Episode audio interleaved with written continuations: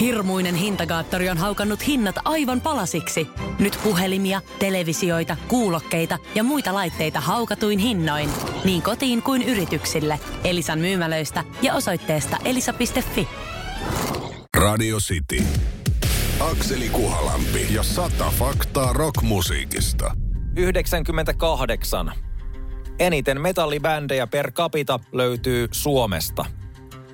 Usein on puhuttu, kuinka Pohjoismaista ilmaantuu harvinaisen paljon metallibändejä, eikä se pelkkää puhetta ole.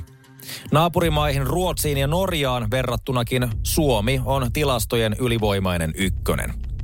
Vuonna 2016 mitattuna ensyklopedian Metallumin mukaan Suomessa oli peräti 630 metallibändiä miljoonaa asukasta kohden. Toisena tulevan Ruotsin kohdalla sama luku oli 428 eli reilut 200 Suomea perässä. Kolmantena Islanti luvulla 341. Black metallimaana tunnettu Norja tulee vasta neljäntenä luvulla 299 metallibändiä per miljoona asukasta. Yhdysvalloissa vastaava luku on vain 72 metallibändiä per miljoona asukasta. Pari muutakin juttua on toki toisin Suomea ja Yhdysvaltoja vertaillessa. Ja mainitun suurvallan presidenttinä vuonna 2016 ollut Barack Obama totesikin tuolloin, Haluan huomauttaa, että Suomessa on ehkä eniten hevibändejä maailmassa väkimäärään suhteutettuna. Lisäksi Suomessa on hyvä hallinto. Mahtaakohan näillä asioilla olla yhteys?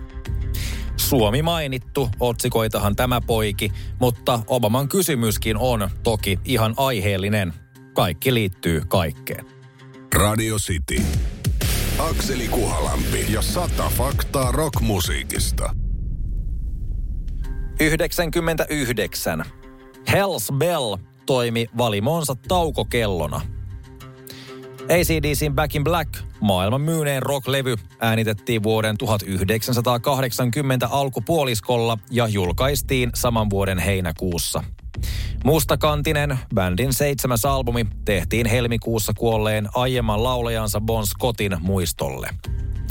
42-minuuttinen albumi alkaa jylhällä raidalla Hells Bells, jonka ensimmäisenä ääninä kuullaan isoa, bändille varta vasten rakennettua yli tonnin painavaa kelloa.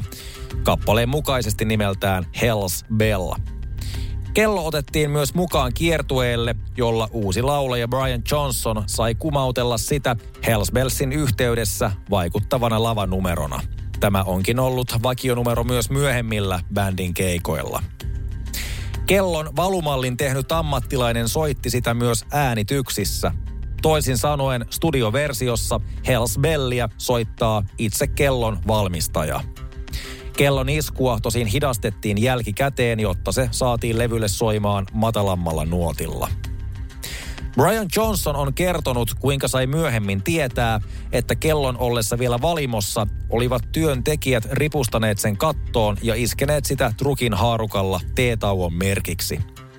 ACDCin kello oli siis toiminut vähän aikaa maailman kalleimpana illallisgongina. Laulaja maalailee oma elämä kerrassaan Brianin elämät. Radio City. Akseli Kuhalampi ja sata faktaa rockmusiikista. 100.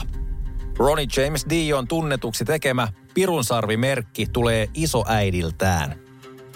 Raskaan rockmusiikin tunnetuimpia ja näkyvimpiä symboleja on sormilla tehtävä niin kutsuttu Pirunsarvi-merkki.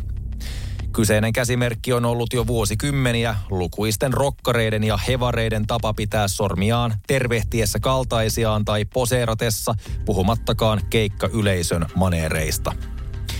Ronnie James Dio Oikealta nimeltään Ronald James Padavona, syntynyt 1942, kuollut 2010, tunnetaan paitsi Black Sabbathista ja soolouraltaan metallilaulajien aatelisena, myös mainitun käsimerkin popularisoinnista. Hänen tiedetään käyttäneen sitä siitä lähtien, kun liittyi Black Sabbathiin 70-luvun lopulla. Dio on kertonut, kuinka hänen italialainen isoäitinsä käytti käsimerkkiä pahan silmän pois manaamiseen – Käsimerkki ei siis tämän mukaan kosiskele mitään perkelettä, vaan nimenomaan näyttää pahoille voimille kaapin paikan. Dio ei kuitenkaan ollut ensimmäinen, joka pirun sarvia näytti rockmusiikin saralla.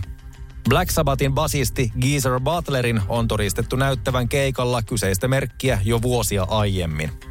Myös John Lennon näyttää samaa käsimerkkiä vuonna 1966 otetussa valokuvassa. Huolimatta siitä, miten laajalle merkin käyttö on vuosien saatossa levinnyt, Kissin lauleja basisti Gene Simmons yritti patentoida kyseisen käsimerkin itselleen vuonna 2017, mutta lopulta luopui aikeista. Liekö syynä ollut osittain kohu, joka asiasta syntyi? Muun muassa Dion leski Wendy piti Simmonsin aikeita inhottavina. Akseli Kuhalampi ja sata faktaa rockmusiikista. Sitin iltapäivässä maanantaista torstaihin 15.30. Hella kosketus vai rajumpi ote? Suuntaa Sinfuliin ja selvitä, kumpi on sinun juttusi. Juuri nyt löydät tuotteita sekä hellin hetkiin että rajumpaan menoon. Jopa puoleen hintaan Sinfulin kevätalesta. Katso lisää osoitteessa sinful.fi.